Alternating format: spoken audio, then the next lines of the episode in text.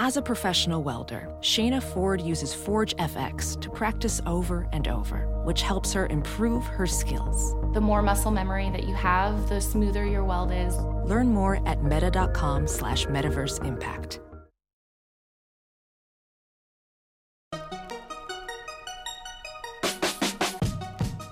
Welcome to the Techmeme Ride Home for Wednesday, January 30th, 2019. I'm Brian McCullough. Today, Facebook decides to mix it up a bit. What if they had a scandal that pissed off their business partners? Apple's earnings are mixed, but you can see where they're going with this. Why Americans no longer answer the phone, and are you ready for one terabyte smartphones? Here's what you missed today in the world of tech. You know how some people are always like, hey, Facebook should be paying us for all the data they've collected about us? Well, it turns out Facebook will pay you for your data, but you have to turn over all of your data. This story was broken late yesterday by Josh Constine in TechCrunch, who I'm going to quote from quite liberally in this segment, beginning now. Desperate for data on its competitors, Facebook has been secretly paying people to install a Facebook Research VPN that allows the company to suck in all of a user's phone and web activity, similar to Facebook's Onavo Protect app that Apple banned in June and that was removed in August. Facebook sidesteps the App Store and rewards teenagers and adults who download the research app and give it root access to network traffic in what may be a violation of Apple policy. So the social network can decrypt and analyze their phone activity, a TechCrunch investigation confirms. Facebook admitted to TechCrunch it was running the research program to gather data on usage habits. Since 2016, Facebook has been paying users ages 13 to 35 up to $20 per month plus referral fees to sell their privacy by installing the iOS or Android Facebook Research app. Facebook even asked users to screenshot their Amazon order history page.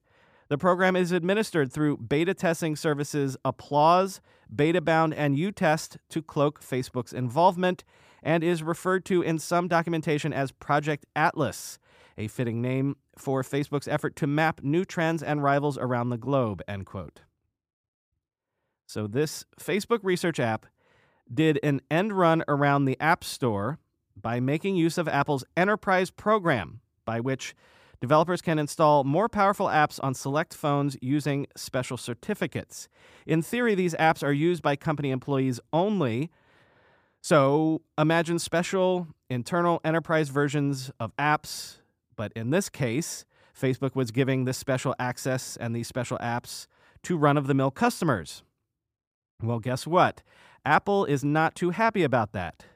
First, it blocked Facebook's research app. Facebook said it was shutting down the iOS version of the app voluntarily, but Apple says, no, we blocked it first because you violated our policies. And not only that, in a sign that Apple is pretty pissed, quote, Apple has shut down Facebook's ability to distribute internal iOS apps, from early releases of the Facebook app to basic tools like a lunch menu. A person familiar with the situation tells The Verge that early versions of Facebook, Instagram, Messenger, and other pre release dog food, read beta apps, have stopped working, as have other employee apps like one for transportation. Facebook is treating this as a critical problem internally, we're told, as the affected apps simply don't launch on employees' phones anymore, end quote. Yeah, blocking Facebook's ability to have its own employees' dog food beta versions of apps that's going to be pretty serious for development timelines. Apple gave the following statement to Recode, quote, "We designed our enterprise developer program solely for the internal distribution of apps within an organization. Facebook has been using their membership to distribute a data collecting app to consumers, which is a clear breach of their agreement with Apple. Any developer using their enterprise certificates to distribute apps to consumers will have their certificates revoked, which is what we did in this case to protect our users and their data, end quote. Okay, let's come back to that angle in a second. But first, let's take a look at what the app was doing. Quoting again from TechCrunch and Josh Constine, quote, Facebook's research app requires users to trust it with extensive access to their data. We asked Guardian Mobile Firewall's security expert Will Strafach to dig into the Facebook research app, and he told us that, quote, if Facebook makes full use of the level of access they are given by asking users to install their certificate, they will have the ability to continuously collect the following types of data private messages in social media apps, chats from in instant messaging apps, including photos, videos sent to others, emails, web searches, web browsing activity, and even ongoing location information by tapping into the feeds of any location tracking apps you may have installed, end quote. It's unclear exactly what data Facebook is concerned with, but it gets nearly limitless access to a user's device once they install the app. Also, end quote. All right, so the app essentially grants Facebook root access to all activity on a user's phone in real time. What is the value in that? Constine, among others, speculates that it's all about seeing what people are doing in other competing apps and platforms. What you're sending, what you're sharing, what you're doing, how long you're doing it, how often you're doing it. It's as if you could put a surveillance camera on the activity, on every activity on the phone. That's what Constine is saying Facebook's motivation here is competitive intelligence gathering. Now, Facebook does have a history of doing just that. Remember that Onavo VPN app that Facebook acquired, which Charlie Warzel and Ryan Mac of BuzzFeed posited, allowed Facebook to learn that WhatsApp was becoming a serious competitive threat a few years ago and thus precipitated Facebook buying WhatsApp for $19 billion. Apple was so concerned about snooping in the Onavo app that, as we said, they had Facebook remove the app from the App Store. Constine says that a tipster alerted him that just because Onavo was gone, that didn't mean that Facebook had stopped its alleged competitive snooping. Quote, We investigated and learned Facebook was working with three app beta testing services to distribute the Facebook research app Betabound, Utest, and Applause. Ads for the program run by Utest on Instagram and Snapchat sought teens 13 to 17 years old for a quote paid social media research study. The sign up page for the Facebook research program administered by Applause doesn't mention Facebook, but seeks users ages 13 to 35, parental consent required for ages 13 to 17. Later on in Constine's blockbuster piece, Facebook seems to have purposefully avoided TestFlight Apple's official beta testing system, which requires apps to be reviewed by Apple and is limited to 10,000 participants. Instead, the instruction manual reveals that users download the app from r.facebook program.com and are told to install an enterprise developer certificate and VPN and trust Facebook with root access to the data their phone transmits. Apple requires that developers agree to only use this certificate system for distributing internal corporate apps to their own employees, end quote. And so that brings us back to the bottom line on all of this. If I'm reading this right, Facebook is so hungry for data, so willing to play fast and loose, that getting a reputation for playing fast and loose with users is not enough. They're also willing to risk pissing off Apple, a platform they need to be on to be successful. It's unclear if Facebook's current inability to sideload internal dogfooding apps is just an accidental side effect of Apple revoking their certificates, but it could also be punishment. And it's not a small punishment either. But again, even if it is just a side effect, just an accident, the jaw dropping thing here is that Apple could be pissed, could decide to punish Facebook for doing this. As Marco Arment tweeted, this is blatantly against Apple's rules for enterprise app distribution. It's not arguable. It's not even close.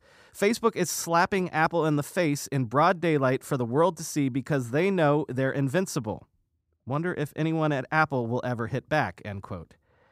And Ed Bott snarked, quote, Facebook really testing the limits of it's better to ask forgiveness than permission, end quote.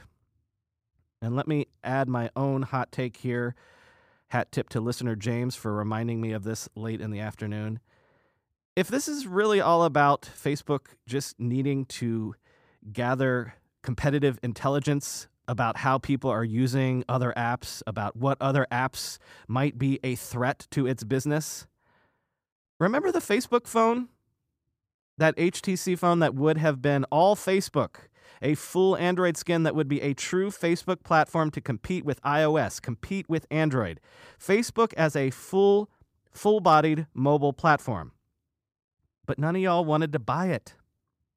In a way, I wonder if we're just paying for the fact that y'all refuse to give Zuck the platform he truly desired. If we're still paying for that to this day, wouldn't have to do an end run around Apple to find out what everyone is really up to if you just bought that damned Facebook phone.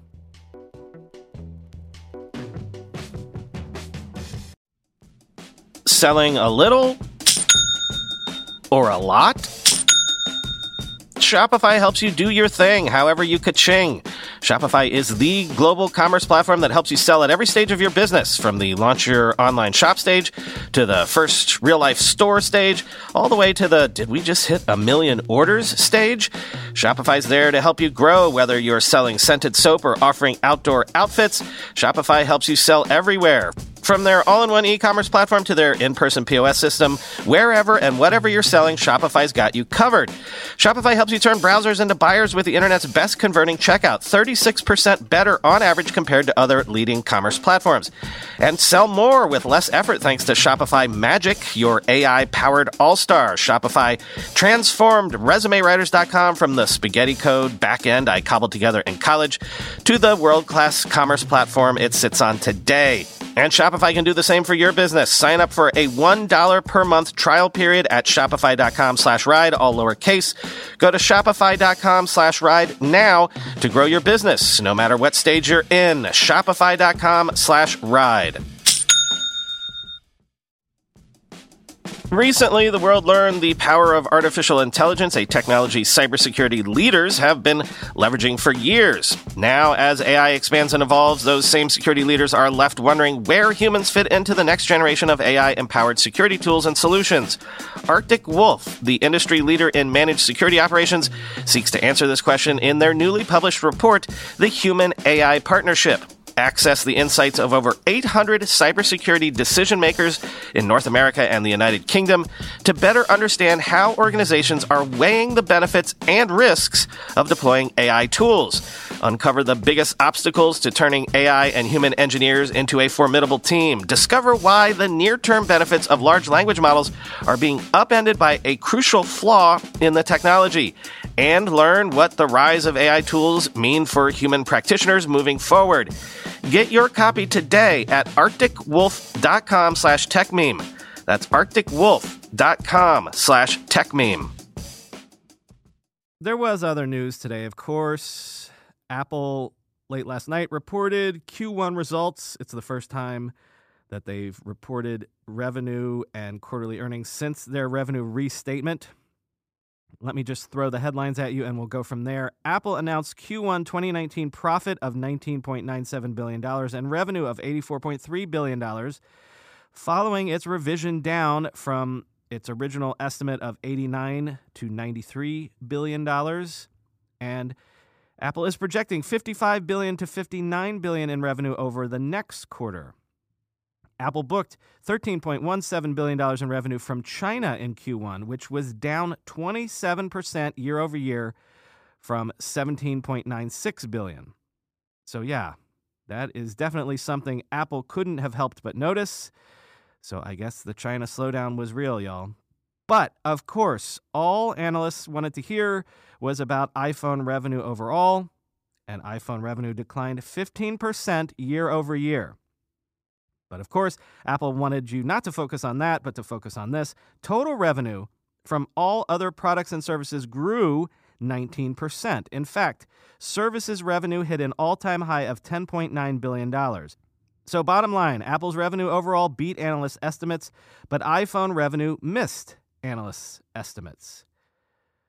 Where does that leave us? It kind of depends on what you want to focus on. As Mark Gurman noted, quote, unless Apple discovered an extra $5 billion since January 2nd, this will be the first holiday sales decline for Apple since 2001. And Shira Ovide tweeted, even with the growing profit contribution from services, Apple's operating profit in the last 12 months was 26%. It's the lowest in 10 years, end quote. But Apple does want you to know that services are growing. In fact, Apple touted that it now has 360 million paying subscribers to various subscription services. And for the first time, we all found out Apple's margins on its services, which stands at 62.8%. Let me say that again 62.8%. That's an absolutely insane number. As a comparison, AWS, the cash cow that investors love to love about Amazon, it only has margins of 25%. So if Apple is right about this, if services are growing at the 20% or so clip that they seem to be growing at, and they're growing from a base of currently 10.9 billion this quarter, it wouldn't take that long before services could quickly make up for some of the shortfall in iPhone growth. And if there are new services coming to help boost things, video streaming, gaming streaming, everything streaming, rescue revenue could be coming even faster. Of course, that's exactly what Apple hopes will happen. That's exactly what Apple hopes investors believe will happen. And it kind of needs that to happen because iPhone margins are going to take a hit. In the earnings call and later interviews with Reuters and other places, there was a lot of talk about iPhone pricing. In essence, Tim Cook flat out acknowledged that in certain markets, Apple was just pricing things too high. It's found its price ceiling for the iPhone and it needs to retreat a bit. Quoting Cook, as we've gotten into January and assessed the macroeconomic conditions in some of these markets, we've decided to go back to more commensurate with what our local prices were a year ago in hopes of helping the sales in those areas, end quote. In other words, Apple is going to be cutting iPhone prices. Owen Williams summed it all up this way, quote, "The real news in all of this is the iPhone is slowing down as Apple has reached the pricing ceiling. But the business is great still. The company has a powerful moat going deep and wide in a number of business areas to keep the business growing despite a segment slowing down. You might read wild headlines that the iPhone is dead or Apple is over, but that's simply not true. It is slowing down, but it's not receding yet. And the company has wisely pivoted its business before it could really hurt. That isn't to say it didn't make a mistake with the iPhone 10s and 10r, but even the most valuable companies make these types of mistakes. End quote.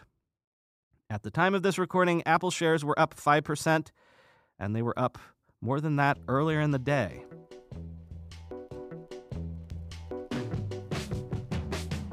Real quick, let's try to squeeze in some other news that doesn't involve either Apple or Facebook, the information is reporting that payments slash fintech company Stripe has raised an additional $100 million from Tiger Global, bringing Stripe's valuation above $22 billion. Stripe was valued at $20 billion just this past September when Stripe last raised a round. Who did that round? Tiger Global, which invested $245 million back then. Spam monitoring service Hiya says Americans received 26.3 billion robocalls in 2018, which was up 46% year over year. Well, we knew that spam and robocalls have been increasing, but what's the other big trend? Caller ID spoofing. And the reason why is logical because people are so fed up with robocalls that they just don't answer the phone anymore if they don't recognize the number. In fact, Hiya says only about half of all cell phone calls are being answered at all at this point. So, the spammers have had to take to spoofing caller ID numbers you'd recognize to get you to pick up the phone, numbers like your bank or your doctor. And to combat this, quote, this month T Mobile said it would soon begin activating a technical protocol known as Shaken Stir, a type of caller authentication that follows the same principles as website encryption. Other carriers, including AT&T, Verizon, and Sprint, have also committed to implementing the feature. Endorsed by the FCC, the new protocol is part of an industry wide push to limit the effects of caller ID spoofing, which is when a spammer poses as a caller from a nearby area code in an effort to trick recipients into picking up the phone. End quote. Finally, today, over at the Next Web, Callum Booth noted that Samsung recently announced it was beginning mass production of one terabyte flash storage chips for mobile devices. So, another thing we might see this year the first one terabyte smartphones. Do we need one terabyte smartphones? Well, Callum weighs the pros and cons. True, we can store a lot of things in the cloud now. No need to keep all your photos locally on your phone anymore. But Callum does point out one growth area gaming. Fortnite alone takes up two gigabytes of space on your phone. And if, as we've been talking about, everyone wants to do serious gaming on any device you have at hand, the dream of streaming gaming, then yeah, even then, to do serious gaming, you would still need serious onboard storage on any device at hand. But Callum says there's one key reason he would happily embrace one terabyte smartphones. Does anyone remember iPods? Quote, I've been vocal about my disappointment regarding the disappearance of personal music players. RIP the iPod. I do get it. Carrying around one device with music on it is far easier than juggling a couple. Unfortunately, I'd need a 512 gigabyte device to get all of my MP3s on there. But if I was using the FLAC or lossless collection of my portable dreams, a one terabyte phone would be incredible and totally worth the cost bump. End quote.